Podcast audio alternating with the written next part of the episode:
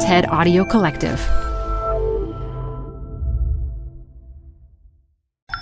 This TED Talk features sociologist, educator, and writer Anindya Kundu, recorded live at TED Residency 2017. Support comes from Zuckerman Spader. Through nearly five decades of taking on high stakes legal matters, Zuckerman Spader is recognized nationally as a premier litigation and investigations firm. Their lawyers routinely represent individuals, organizations, and law firms in business disputes, government and internal investigations, and at trial, when the lawyer you choose matters most. Online at Zuckerman.com. The best place to see stars is at home with Prime Video. Get everything included with Prime, like Mr. and Mrs. Smith, starring Donald Glover and Maya Erskine. Rent or buy hits like Mean Girls, starring Renee Rapp or add on channels like Max for the HBO original Curb Your Enthusiasm with Larry David. You've never seen so many stars in one place. Prime Video. Find your happy place. Restrictions apply. Prime membership not required to rent or buy. Prime membership required for add-on subscriptions. See Amazon.com slash Amazon Prime for details.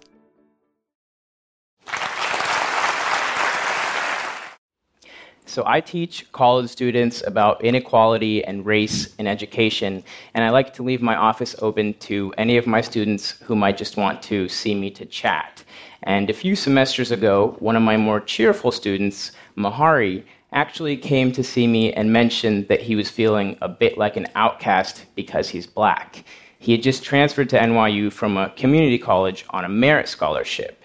And turns out only about 5% of students at NYU are black. And so I started to remember that I know that feeling of being an outsider in your own community, partially what drew me to my work.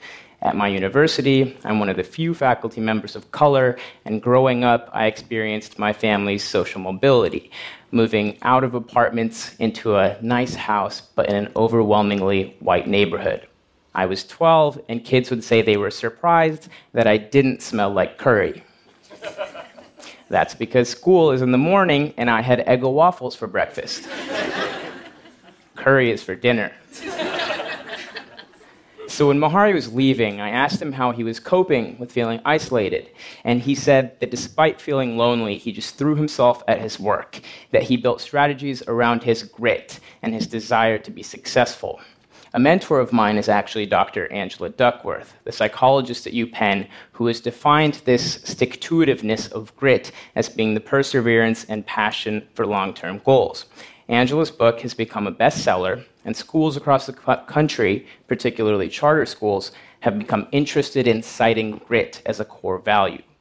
But sometimes grit isn't enough or especially in education. So when Mahari was leaving my office, I worried that he might need something more specific to combat the challenges that he mentioned to me. As a sociologist, I also study achievement, but from a slightly different perspective. I research students who have overcome immense obstacles related to their background. Students from low income, often single parent households, students who have been homeless, incarcerated, or perhaps undocumented, or some who have struggled with substance abuse or lived through violent or sexual trauma. So let me tell you about two of the grittiest people I've met. Tyreek was raised by a single mother, and then after high school, he fell in with the wrong crowd. He got arrested for armed robbery. But in prison, he started to work hard. He took college credit courses, so when he got out, he was able to get a master's, and today he's a manager at a nonprofit. Vanessa had to move around a lot as a kid, from the Lower East Side to Staten Island to the Bronx. She was raised primarily by her extended family because her own mother had a heroin addiction. Yet at 15, Vanessa had to drop out of school and she had a son of her own. But eventually, she was able to go to community college, get her associates, then go to an elite college to finish her bachelor's. So some people might hear these stories and say, yes, those two definitely have grit. They basically pulled themselves up by the bootstraps. But that's an incomplete picture, because what's more important is that they had factors in their lives that helped to influence their agency or their specific capacity to actually overcome the obstacles that they were facing and navigate the system given their circumstances. So, allow me to elaborate. In prison, Tyreek was actually aimless at first as a 22 year old on Rikers Island.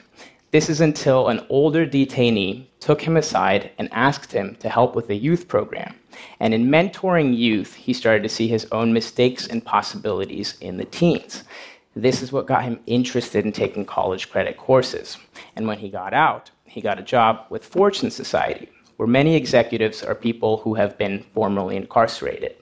So then he was able to get a master's in social work, and today he even lectures at Columbia about prison reform.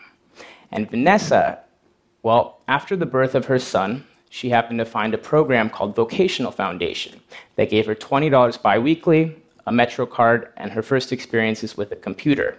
These simple resources are what helped her get her GED, but then she suffered from a very serious kidney failure, which was particularly problematic because she was only born with one kidney. She spent 10 years on dialysis waiting for a successful transplant. After that, her mentors at community college had kept in touch with her. And so she was able to go, and they put her in an honors program.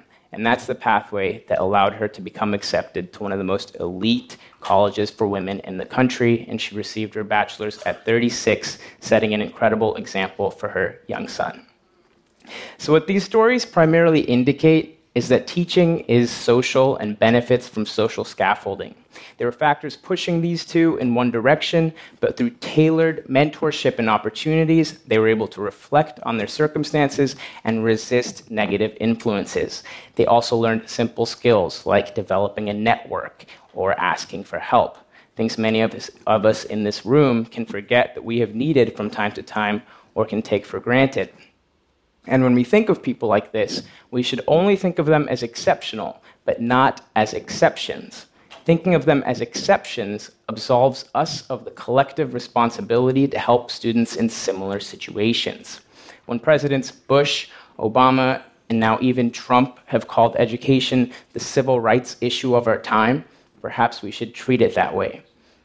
If schools were able to think about the agency that their students have and bring to the table when they push them, what students learn can become more relevant to their lives, and then they can tap into those internal reservoirs of grit and character.